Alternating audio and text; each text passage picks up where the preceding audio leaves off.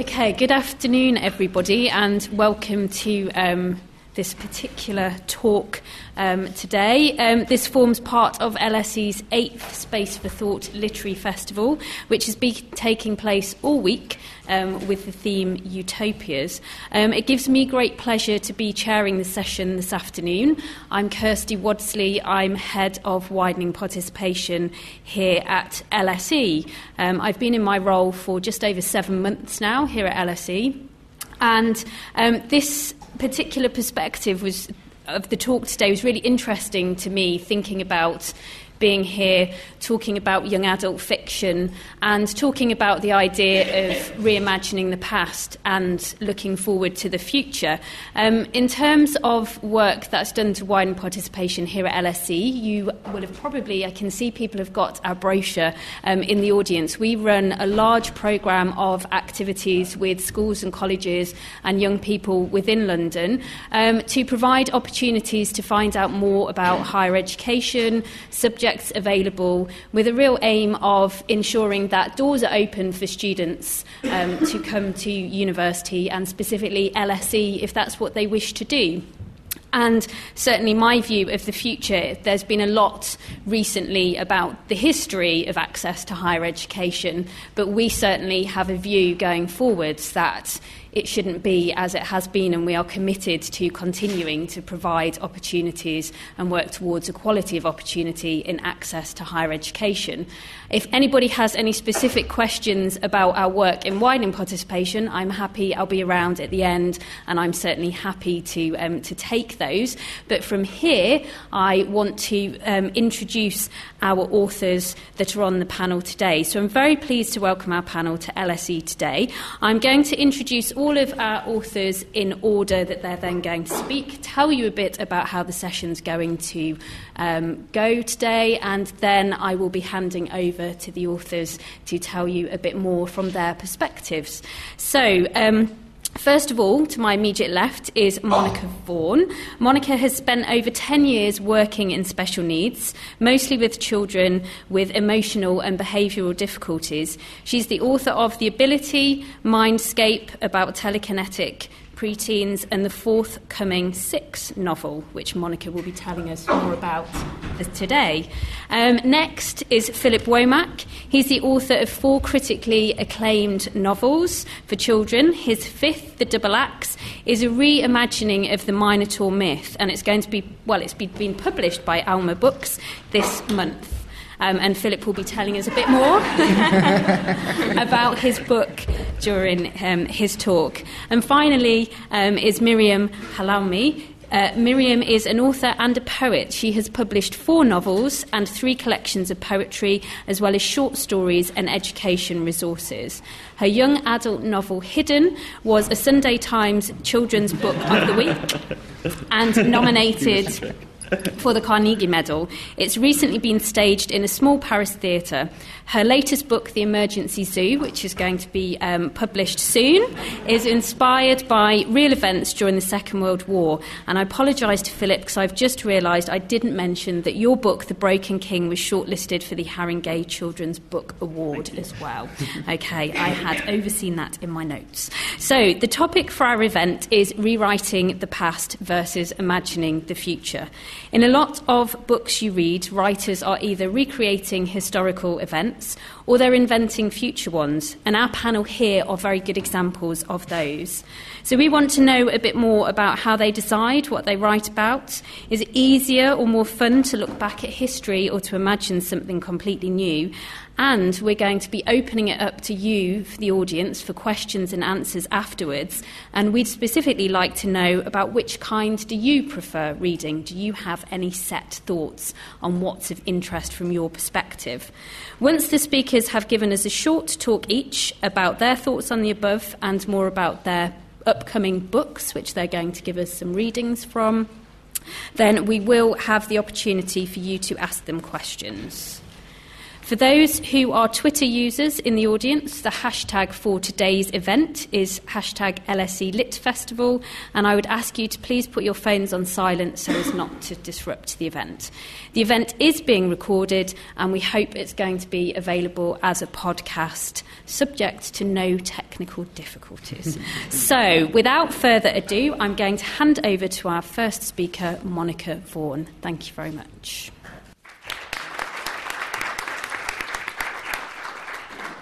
Hi, so I'm um, Monica Mira Vaughan, and before I begin, I just want to say uh, how thrilled I am to be here today. It's actually my first event promoting Six. six. I missed my chance earlier um, here in the UK, and what a great way to start. So thank you for having me.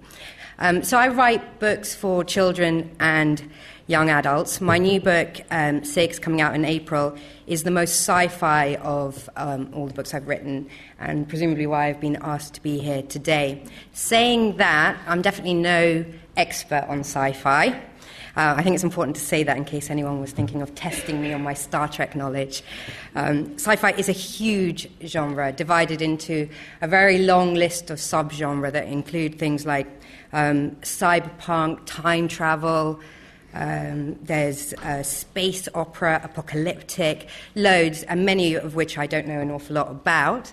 Uh, my book falls under the category of near future, and in terms of sci fi, it's probably about as near future as you can get, in that it could plausibly, or perhaps slightly implausibly, be happening right now. Um, to further clarify where my interest in sci fi lies before we get talking, um, I'm interested in soft sci fi, and for those of you who don't know um, that about the two, hard sci-fi and soft sci-fi, uh, hard sci-fi is where the story is focused on the technology, and soft sci-fi is where the technology isn't quite as important as how that technology would affect a person or social group. And famous examples of that would be uh, things like 1984 and Brave New World, um, not coincidentally, uh, my two of my favorite books.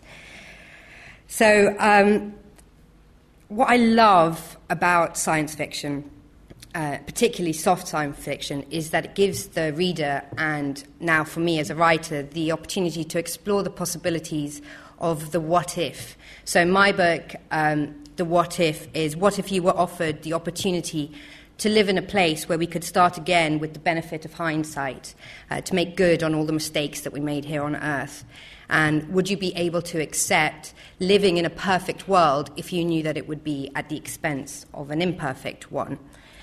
So I'm going to read you a, a, short extract from my book, and I have to say this is actually the American cover. We haven't got the, the English one yet, but look out for a bright yellow and red cover in April.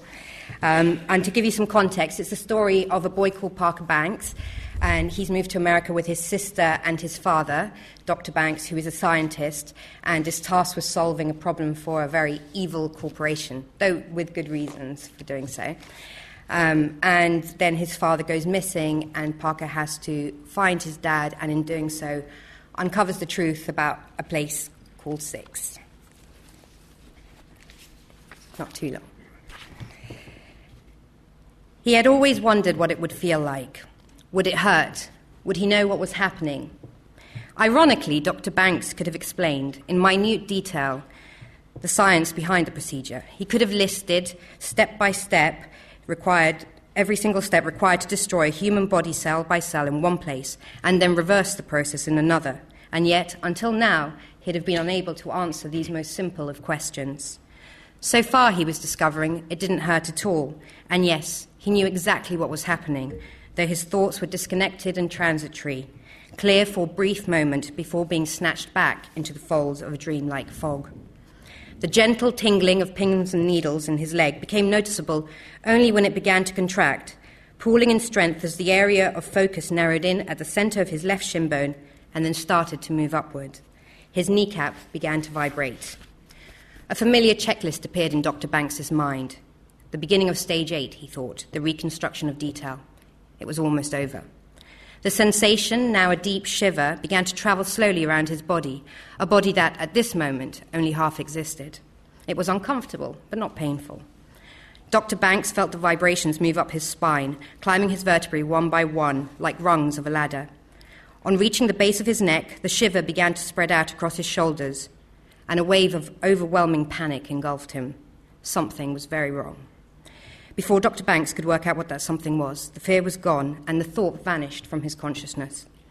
The sensation continued to travel upward as his body was rebuilt piece by piece his jaw, lips, cheek, then nose. Another wave of anxiety hit him. There was something he was forgetting, something urgent. His left eyelid twitched. Orange white rectangles appeared, trapped behind his eyelids. His vision was returning. The rectangles bounced in and out of sight and his, as his eyelids began to twitch with increasing violence. And then, with the immediacy of somebody clicking their fingers, everything stopped. The humming surrounding him disappeared and the vibration ceased. His eyes snapped open. Dr. Banks lay completely still on what felt like a padded table, staring upward and waiting as his eyes adjusted to the low ultraviolet light. His sight sharpened, and the black lines separating the dark grey ceiling tiles above him came into focus, but his head still felt as if it were stuffed full of cotton wool. It was the same confusion and grogginess he felt when he woke when his alarm clock woke him from a deep sleep, except that he was almost certain he wasn't asleep, and he definitely wasn't at home in his bed. From what he could see by flicking his eyes around the enclosed space, he appeared to be in a small square room with plain black walls. There were no pictures, no signs, nothing except the table he was lying on, and now himself.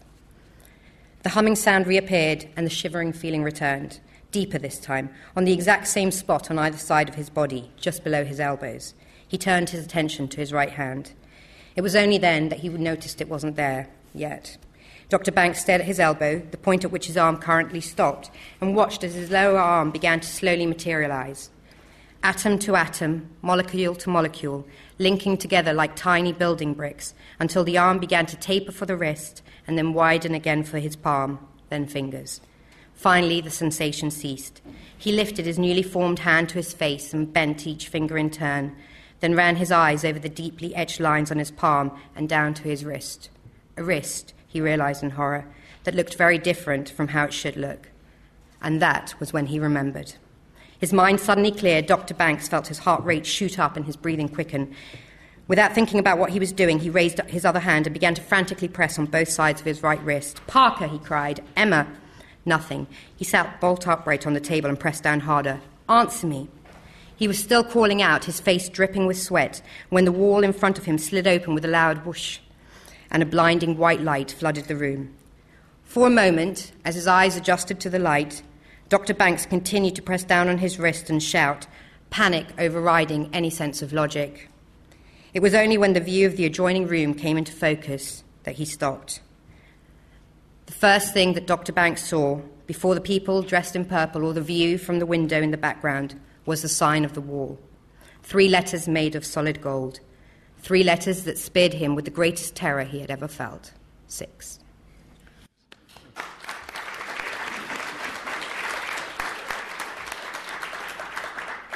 Thank you, Monica. That certainly got my heart racing um, from hearing that, that reading. Thank you very much. So, next we'll move over to Philip Womack.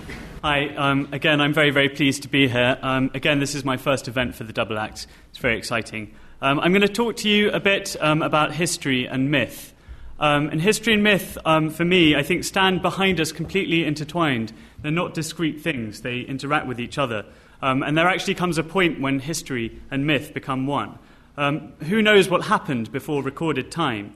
All that we have is stories, and what is encoded in these stories tells us a lot about ourselves. The Greeks and the Romans looked back to their imagined pasts in order to shape their ideas of their present selves. Every Greek town had its founding hero, every city had its foundation myth. Athens, for instance, wove the myth of Agamemnon right into its very bones showing how the city civilized barbarous um, justice, chaining up the Furies themselves. The myth becomes part of how the city sees itself, part of the message that it wants to show the world. Ancient Rome reached back in time even further to find the Trojan prince Aeneas, who escaped the burning city and, after many troubles, founded the fountainhead of the Roman Empire. A power whose language and soldiers conquered the world found it necessary to pin itself to a myth. Why? Because an empire with soldiers is only that, but an empire with a myth is imprinted into the nature of the universe. Even the British claimed a Trojan prince, Brutus, as one of the first inhabitants of Britain. English kings claim descent from him, and our own Queen Elizabeth is said to descend from the Norse god Odin. We cannot know ourselves without knowing our pasts, and our pasts are found in fiction and myth as much as they are in apparently factual history. In history and myth, we have a cornucopia of stories throwing light on life, death, war, peace, love, and friendship. History and myth shape the world. My new book, The Double Axe, takes the story of the Minotaur. It's a story that's recognized around the world. Most of you will have heard of the half man, half bull who lurks at the center of the labyrinth, feeding on a tribute of young men, in Athens, young men and women sent to him from Athens. But how are we to interpret this myth? Robert Graves suggests that it refers to a ritual marriage between a priest and a moon priestess, and that the word labyrinth comes from the labrys, which is the double headed axe. And I actually wanted that on the cover of my book, but instead they've put some weird raiders. Um, uh, so the double headed axe symbolizes the waxing and waning moon, uh, which is the creative and destructive power of the mother goddess. Others have read the myth as a metaphor for a bull god cult that takes human sacrifice. I prefer myself to think of the labyrinth as a metaphor for the human mind and the Minotaur as the monster inside us all that we have to conquer. It doesn't really matter how you interpret it because the story resonates and it continues to resonate. And I think that writing about the future is a bit of a gamble. Um, does anyone know the Robert Graves analepsis and prolepsis theory? No, well, he, he had this weird poetic thing, um, prolepsis, where he entered a kind of trance and saw the future, and then analepsis, where he, he saw the past, and he sort of slightly preferred analepsis, and so do I. But I don't think I'm as good as Robert Graves. Um, I sort of think that true prophecy is rare, and when you're engaging with the past, you're engaging with the things that we know made us, and whose power stems from the earliest times when people told stories right up until today. Um, so I'm going to read to you just a bit from the first chapter um, so the, the I, the first person, is called Prince Deucalion Stephanos, and he's the son of King Minos. I was thirsty. My spear was heavy in my right arm. Banzer had forgotten to give me a water bottle, and I hadn't drunk anything since the wine at the start of the hunt. The baying of the hounds became louder, and we came out to where a small waterfall trickled down the rocks. There was a circle of hounds, Patch, his little throat quivering with sound, and Keen and Bounce all eagerly barking. Our quarry, the hind, was at bay. She couldn't get up the rocks, and she was hemmed in on all sides. She was larger than was usual for her age and sex. Her head was raised up, and like a swan, she was pure white. I'd never seen anything like her before, so beautiful, like a creature of moonlight. Suddenly, I didn't want to hurt her. She was frightened, exhausted. She skittered from side to side and jumped back, scared by the feathers that the men had placed to frighten her. The dogs were barking, their jaws gaping, snapping at the air as she evaded them.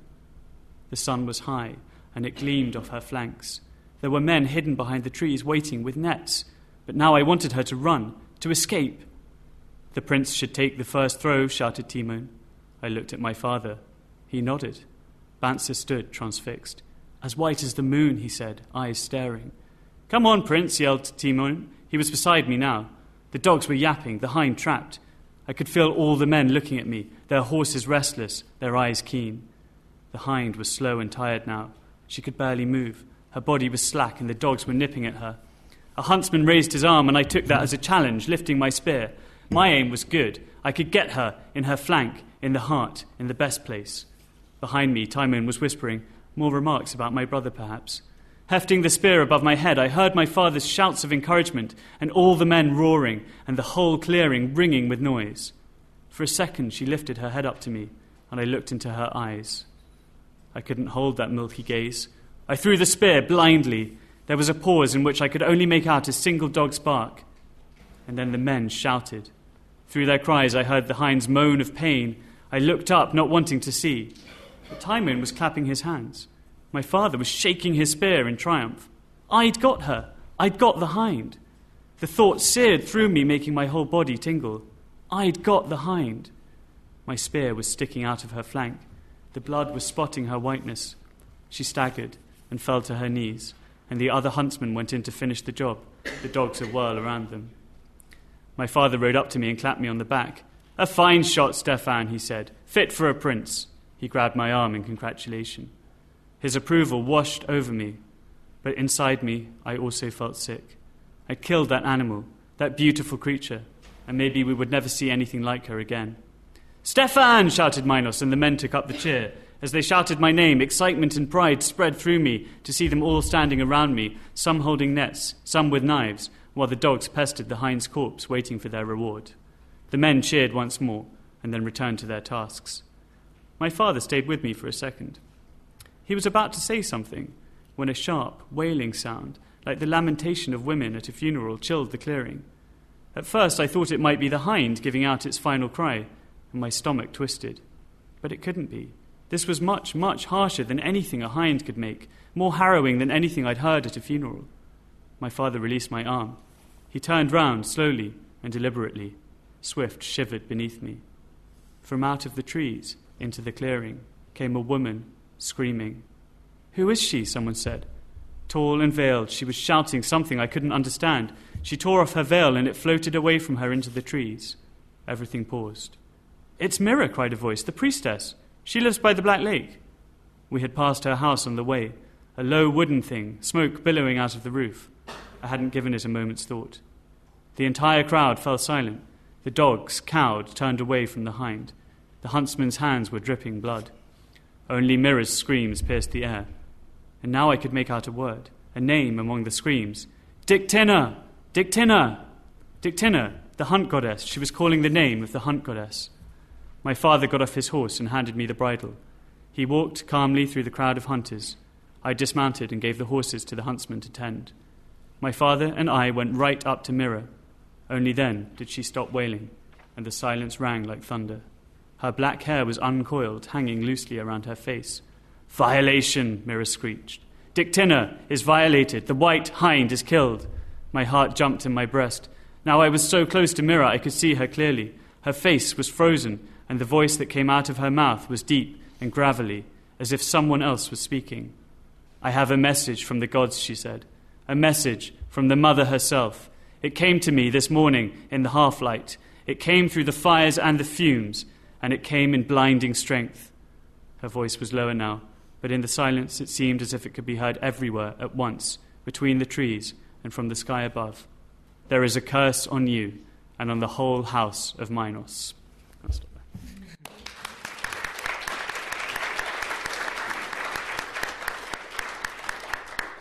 Don't know about everybody else, but I was on an emotional roller coaster there. Whose side was I on? It kept switching as I was going through. Thank you very much, Philip.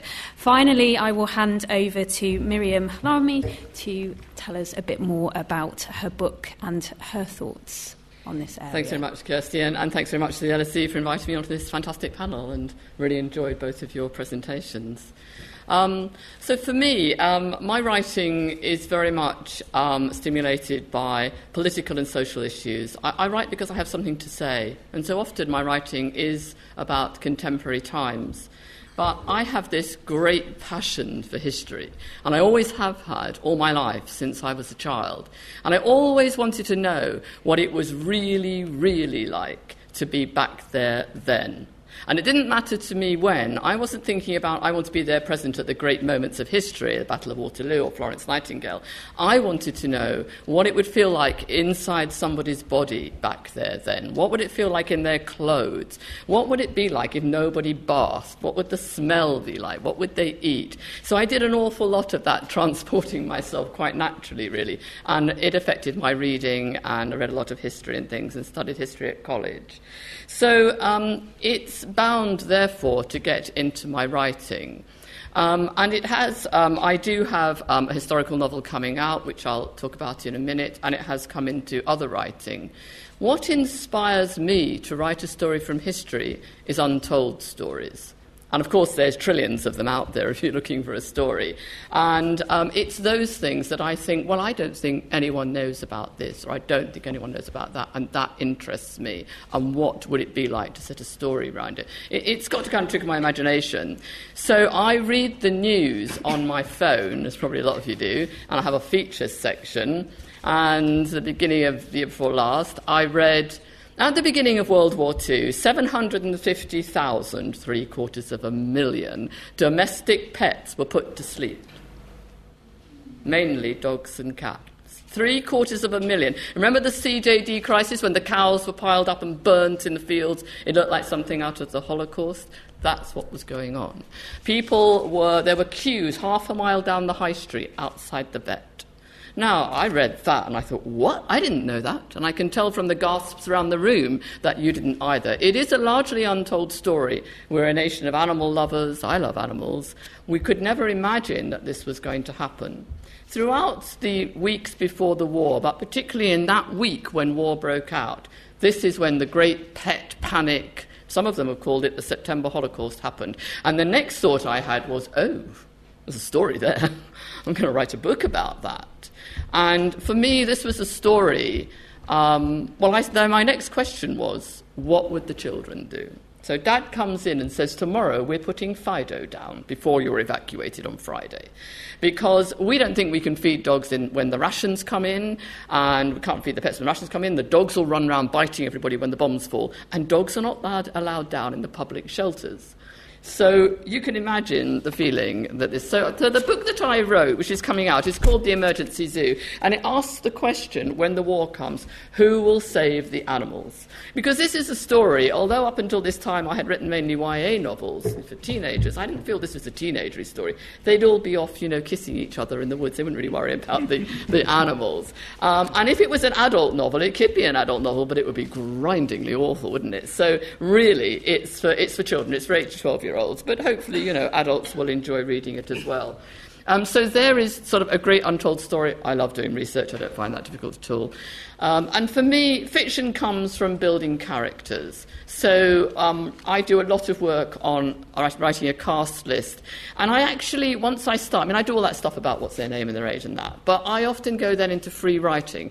Um, and so I just find myself just writing away and the, got bits of the story and bits of the research, and the characters begin to build. And once I've got my characters, to be honest, I, you know, I, my setting is kind of not difficult for me. I can set something in the past if I want to, I could set it in the future. It would, for me, be who are these people and what's their problem and what's going on for them.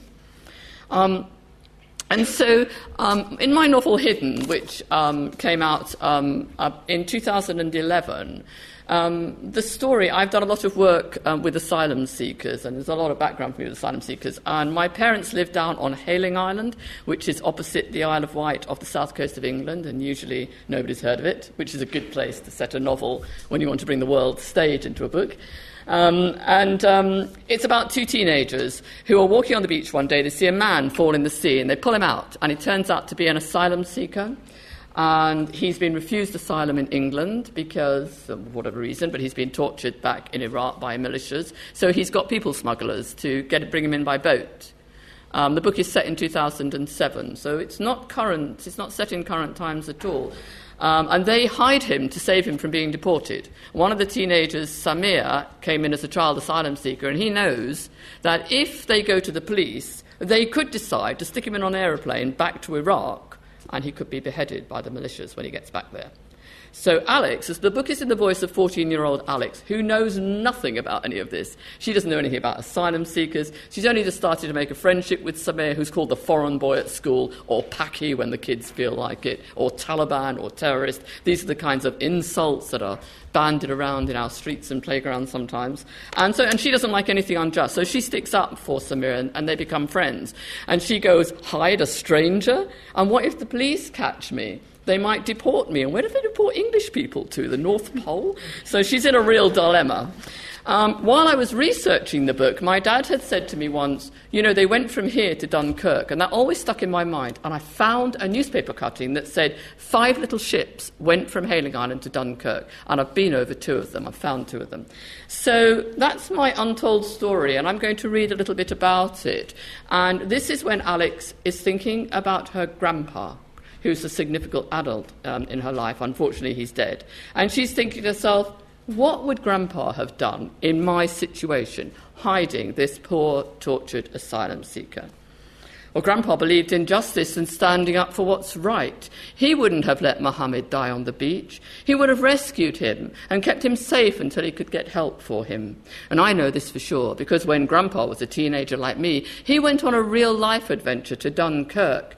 The British Army was stranded there, hundreds of thousands of men on the beaches being bombed to bits. So his dad and his uncle Wilf went with all the other little ships to bring the soldiers home. There was five boats went from Hayling, Grandpa told me. They all got letters from the Navy telling them to come to Ramsgate and bring food for three days. He showed me his dad's letter addressed to J.P. Knight, Grandpa's father. The Navy knew who to ask, said Grandpa. His dad and Uncle Wilf needed Grandpa to go with them to help crew. Grandpa had been out in all weathers on the boat since he was little, and they knew they could rely on him. And I suppose Grandpa could have said no, like when I didn't want to help Samir with Mohammed. He was only 14, like me. Well, I'm nearly 15. Of course, his mum was against it, said he was too young to get killed at sea, but Grandpa wouldn't listen. I didn't wait to be asked twice, he said. Fourteen is the right age to be if you're needed, Alex, and you're strong enough. It was May 27, 1940, when they sailed out of the Solent in their little boat, the Saxonia. It were almost 24 hours to, Gra- to Ramsgate, even leaving with the tide, said Grandpa.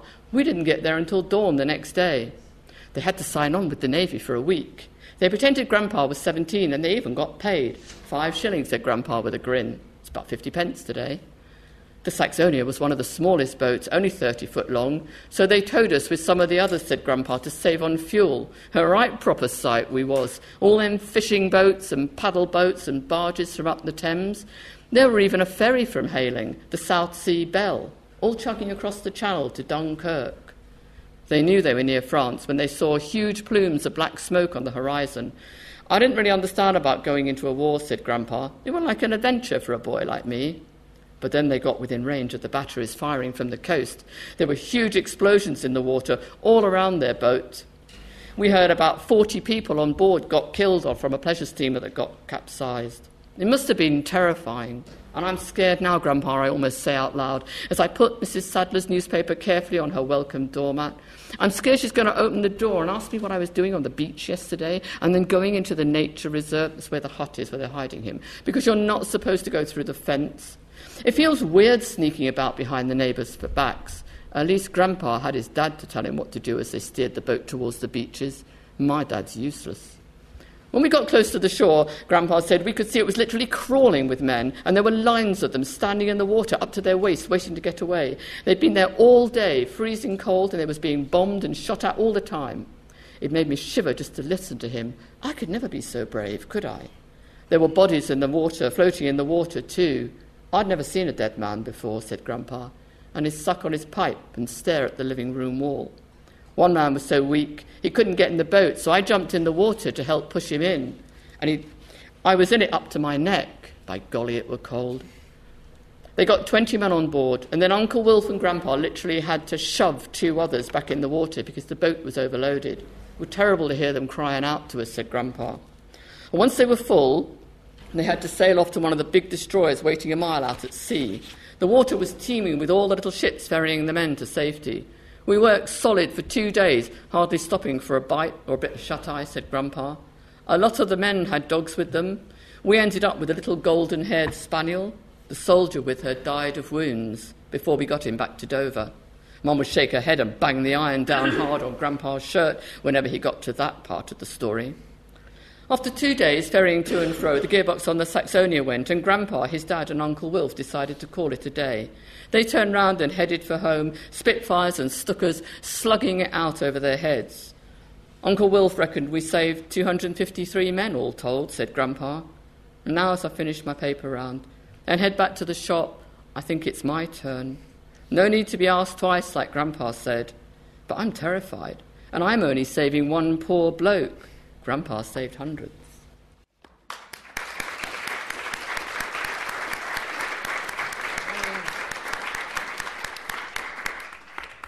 Thank you very much, Miriam. That's certainly powerful. I think every time we're reminded of just the courage that people had and um, during the Second World War in all those different scenarios. So thank you, thank you very much.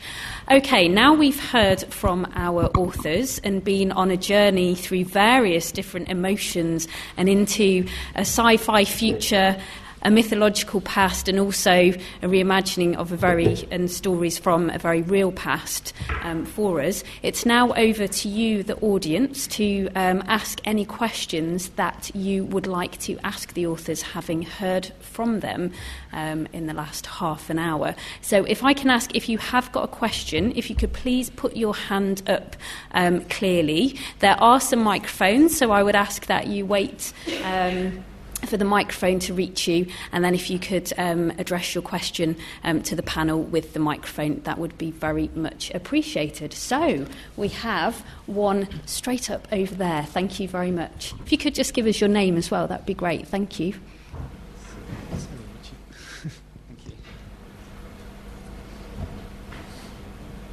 Thank you um, to all, all, the speakers. My question, well, I've got one question and one observation. Uh, the theme of um, in dystopian fiction um, around like the sacrifice of innocent children. I just made that connection in like Hunger Games. That happens in um, the myth of the Minotaur as well. So I just found that how Hunger Games is like super popular now, and that theme um, was, you know, it's so it was a very scary theme in um, the show, and there's a production on at the moment um, at the Unicorn Theatre in London Bridge, where um, the audience participation is that um, kids from the audience are actually called up. to be sacrificed. So uh, if, it is, and it's not it, not in reality. Not in reality, but just it's made that clear. yes, yeah, it's just to um, remind them of how like scary and yeah. serious that was, but it sort of brings it into like yes, the um, comfort of the stage and it not being real. Um, my question is what, to all the authors around um, choosing the choice of um, choosing voice in rewriting the past. So when you started thinking about your stories, how did you figure out who would tell it? Thank you very much. So, yes, to all of you, how did you figure out who was going to actually tell the story that you wanted to tell? Well, um, since you're thinking, I'll, uh, I'll just go. um, I think w- for me, because I read um, so much Greek myth as a child, um, I was kind of obsessive um, about Greek myth. And uh, I have, I have written four books before, but they were in the third person, and, and it never felt quite Uh, quite right. And, and for some reason, with this one, which is my fifth book, I, this first person voice just appeared in my mind. And I think. I, I think about this quite a lot, but I think it's because I went to a really old fashioned school. And, um, and all the things that we were um, kind of taught about honour and duty and things, which aren't really very fashionable now. And if you, if you try and give them to a teenager's voice now, people think, no, no, teenagers don't think like that. But they didn't meet me as a teenager, so I kind of transported uh, a lot of those things back, to, back into the past, and it, it seemed to fit, really. Um, so yeah, it was it was just that that kind of voice, which is maybe quite an old-fashioned voice, um, found its expression in the myth, um, and it just it just made sense um, for it to come through the eyes of a teenager because they have access to things that adults don't have and they see things that adults don't see. So, uh, in a way, it was a sort of uh, almost like a, um, a natural process, but that, that had a lot of um, composting going into it.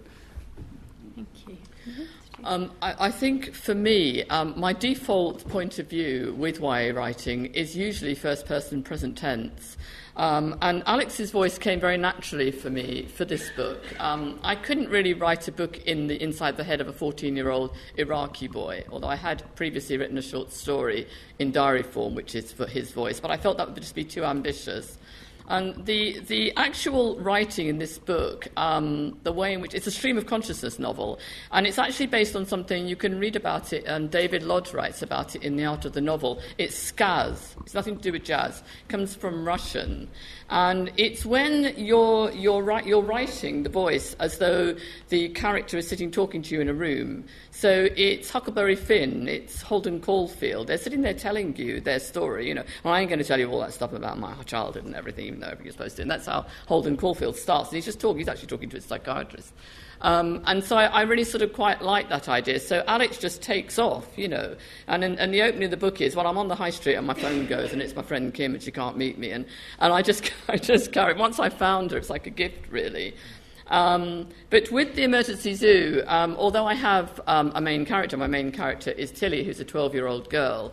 And yes, I, I, haven't lived in this time. It's the, it's the week leading up to the First World War. But I've been 12. You know, it, it's, it's kind of it's, it's the part of you that you have experienced, or it's stepping into those characters' shoes. And I love that idea you said about the old fashioned, um, because that's in, very much in the emergency zoo. You know, it's not fair, and, you know, that's sticking up your country. It's, it's, lo- it's lovely indulging in a bit of that. Sorry. And for me, um, my protagonist is a 12 year old boy um, on, a, on a purely sort of writing, like of interest kind of thing. Um, my agent first telling me that you, you uh, that uh, children's books, uh, middle grade books for 9 12 year olds should always have a 12 year old protagonist. Um, so you're always looking to the sort of upper end of the reading age. Uh, a YA book will always have a protagonist who's around 17 years old. Um, and, uh, and so my boy is, is, 12. And the reason that I choose to write for um, that age group is my background is in teaching, teaching children with emotional behavioral difficulties.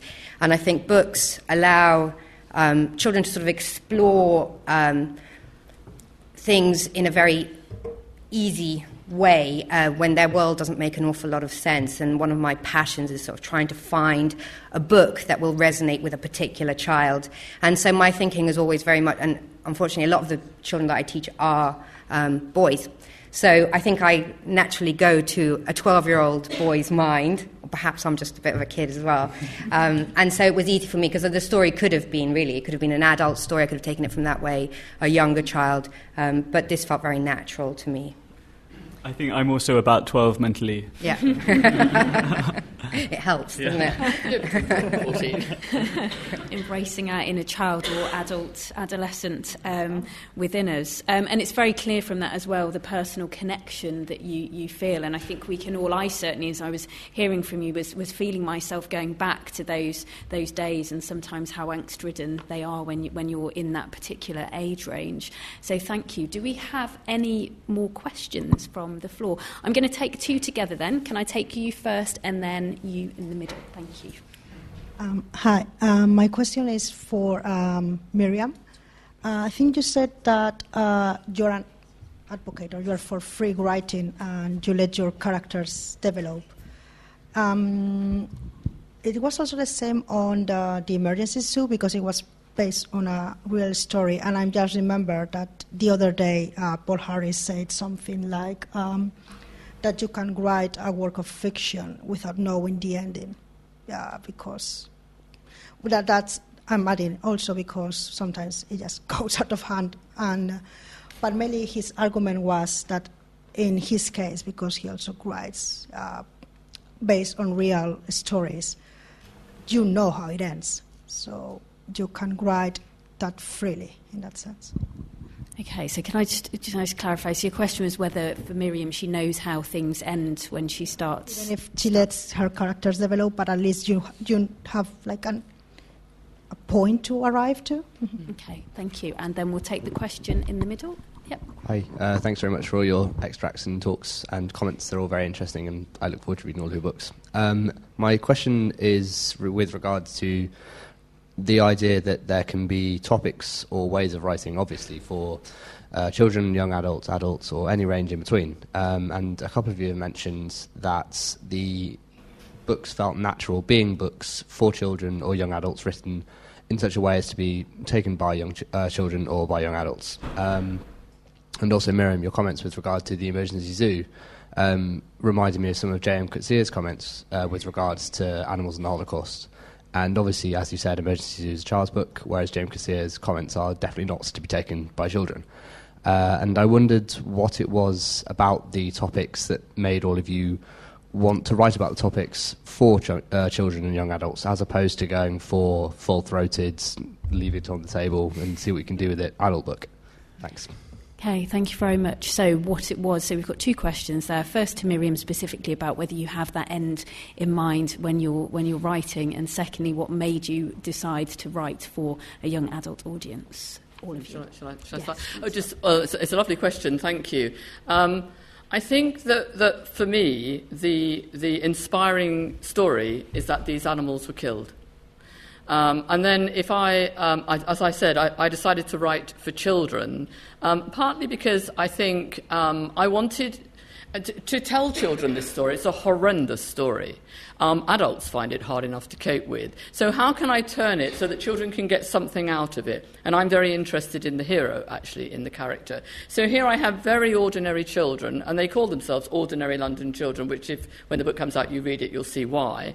And they're just trying to save their animals because the adults are only thinking about the war coming. Um, and so, in creating the story and the rounding of the story, the beginning, the middle, and end, actually, I usually, um, I usually discover the ending of my story around about chapter three. Um, and so the issue for me lucky. was, yeah, it, it, always happens, it always happens, and it usually works out. Um, the issue for me was um, all the children are going to be evacuated and they're hiding their pets away. So what's going to be the long-term future? And I hope you'll read the book, so I'm not going to tell you how they resolved it. but it wasn't, it wasn't difficult for me, and the reason why is that once I've got my characters, they just tug me, and they just tell me, well, this is what we're going to do, and this is how we're going to resolve the problem. And for me, I can't say enough if you are writing fiction that you know you really have to put that effort into your characters. And if you are writing a, a novel and you find yourself stuck, a lot of people get stuck, chapter 10, I don't know what else to do. It, go back and look at those characters. Have you really made them three dimensional characters that stand up on the, out on the page and are real people? You don't want something flat and two dimensional. You've got to, we've got to really believe in them. And then we will believe in the journey they take us on. And, and partly, I think, also the writing for children. I wanted to write about freedom.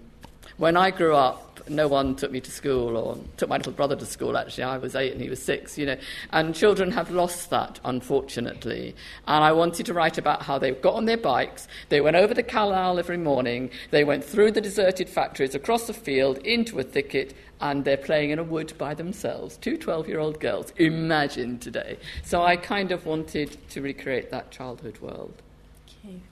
Um, I have an answer to your question as well, um, uh, which, which, is an interesting one of, of the ending because uh, a myth is obviously thought of as being quite a concrete thing and it's already there. And we know the end of the Minotaur myth, but, but actually that's just a structure.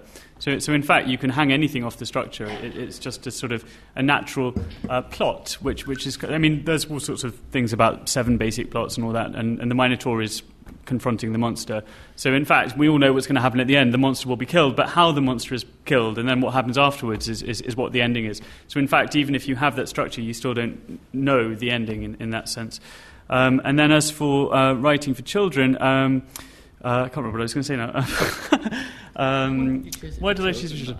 Oh, yeah, it was because um, what I wanted to do was show that um, children are not a special, um, they're not separate beings. They're, they're, they are adult like creatures. I mean, we, we sort of, especially as you grow older and you become distant from children, you, you think that they're very, very strange. In fact, we were earlier talking about having to deal with seven year olds, which is very difficult. But, but, but also, in, certainly in the things that I'm dealing with, children had to make adult decisions all the time, and life is much shorter. And, and we don't really have that anymore. And so I wanted to put children into those kinds of situations and see what happened, really. Mm. Um, mm. So, um, and, and, I'm going to answer the first and the second one too. Mm-hmm. I think, I think um, in terms of writing the ending, because I think it's interesting if you're writing a book, that's how you do. Um, I don't know if any of you have read uh, Stephen King's On Writing. Um, one of the best books ever, even if you're not a Stephen King book. It's um, King fan. Um, but he does the, he thinks of a premise and then just goes with it. And I suppose it probably helps when you've written like 200, you know, sort of books. But, um, but he has the confidence in doing that. I, uh, I like to know my, you know, A and C before I start writing, and I probably spend as long thinking about the book as I do writing it. So I don't actually start writing my book until I've got quite a lot worked out. And I think that's part of writing about the future as well, is that, you know, you're creating a world that has to follow certain rules for it to sound plausible because you haven't got the help of history to say, well, it might sound like it wasn't true, but it was true. Um, so uh, I plan out a lot. Um, but uh, so I have A and C. I have the ending always before I start, but how I get to that ending just changes and evolves as I write. Um, and I find that a really interesting process.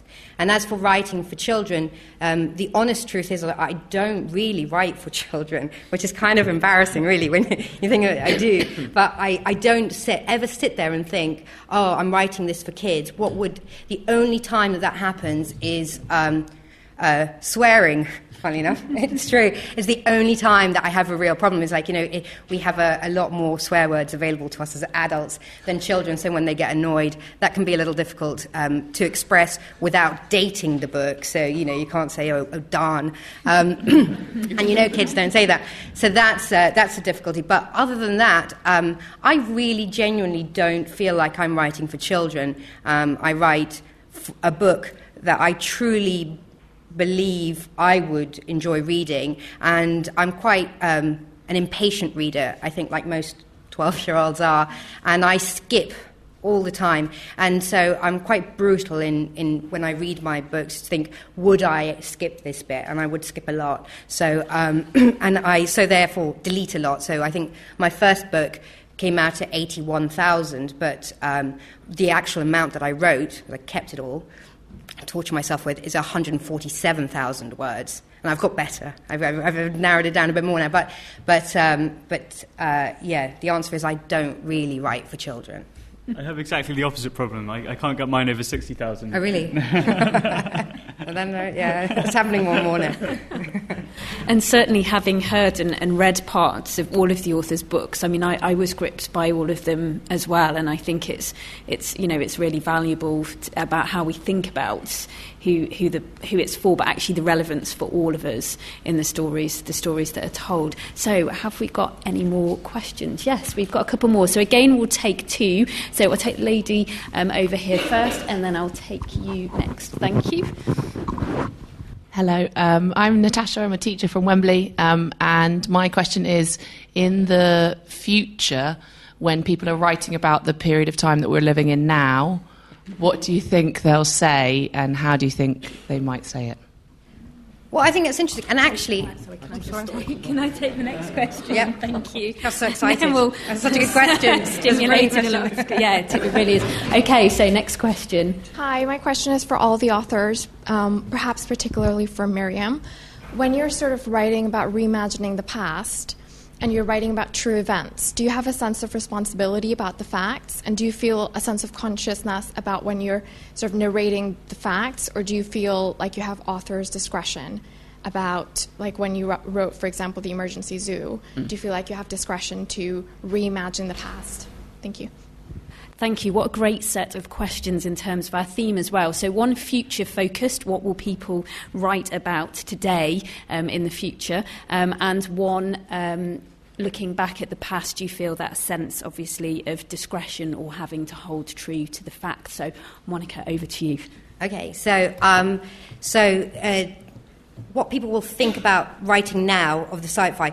So, I think this is where there's a big difference between hard sci fi, that sort of um, I didn't give an example earlier, but hard sci-fi would be something like The Martian by Andy Weir, if any of you read the book, or the seen Ridley Scott's film adaptation. Um, I uh, make it a little bit easier for myself in that I'm not so focused on the specifics of the technology. Um, my idea for teleportation was uh, loosely based on Willy Wonka and how and how they could make uh, you know Mike Teavee go from one to the other. And I'm like, that's not entirely implausible. Um, which is basically sort of the ground of, of sci-fi is that you do you have to have it can't be impossible. It has to be possible, perhaps t- entirely implausible, but possible given the science that we know now. But I think. Um, they'll look back on it as long as the technology doesn't, you know, go all over the place. Um, the uh, look back on it in the same way that look, we look back on any of these, and I think there is a real common sort of thread here in what we're talking about, which is really it's the human aspect of a story.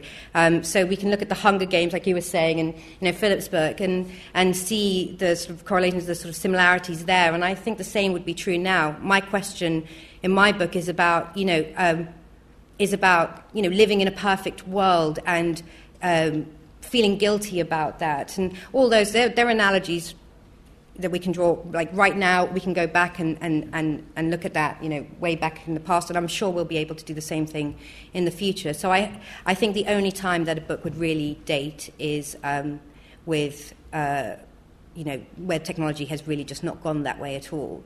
Um, but very few books are so focused on technology that that's you know, that's the uh, key thing. So, I and the other question wasn't for me, was it? I don't think. it was um, about yeah, looking back on the past and whether you feel a need to stick true. But I know most of Nope. you. so I can make it all up. Um, the question about what the future would say about us. Does, does anyone here read. Nesbit? Of course. Somebody, somebody, come on, come on. Five Children and It. Yeah. Okay. Good. Um, so she wrote uh, a lovely book called um, "The Story of the Amulet," which is um, part three in a trilogy. It's a lovely book, um, and in it, the, these sort of horror, these smoky Victorian children go into the future, and they meet a, a, a child, a child from the future, and he asks them where they're from, and they, they describe it, and he thinks it's this kind of ghastly, hellish place, and then it turns out it's London, and he's completely shocked. And I and I and I sort of um, I think that that's exactly what will happen in the future. Is that there's this sort of parochialism in the way that we think about time, um, and we, we also like to think that we're on a sort of trajectory of perfectibility, perfectibility, whereas well, we're probably not. We're probably just sort of going like this. But but we like to think that we're better than the past. I, I mean, I don't, but that's how people. Um, seem to think. So I think they'll all look back at us and think we're barbarians. And what was the? Oh no, it wasn't for me. Oh well, it sort of was. Um, um, what was it? So it was about. it was about um, the pa- if you're looking back on the past, do you feel you've got a discretion over fact, or do you feel you? Oh. How do you feel you need to hold true I- to what's to what's? I think I'll leave that to Miriam because uh, I- I'll answer it if she doesn't say what I was going to say because otherwise it's. I was going to say you'd probably say it for me. Um, I, I think, um, in relation to the question about authors in the future, they will do what we've done and they'll write stories and they'll be inspired by the times that we live in. And they'll probably think the technology is like something out of the steam age, which it is actually. Um, in relation to writing historical fiction, um, I first of all love doing historical research, so this is no problem for me at all.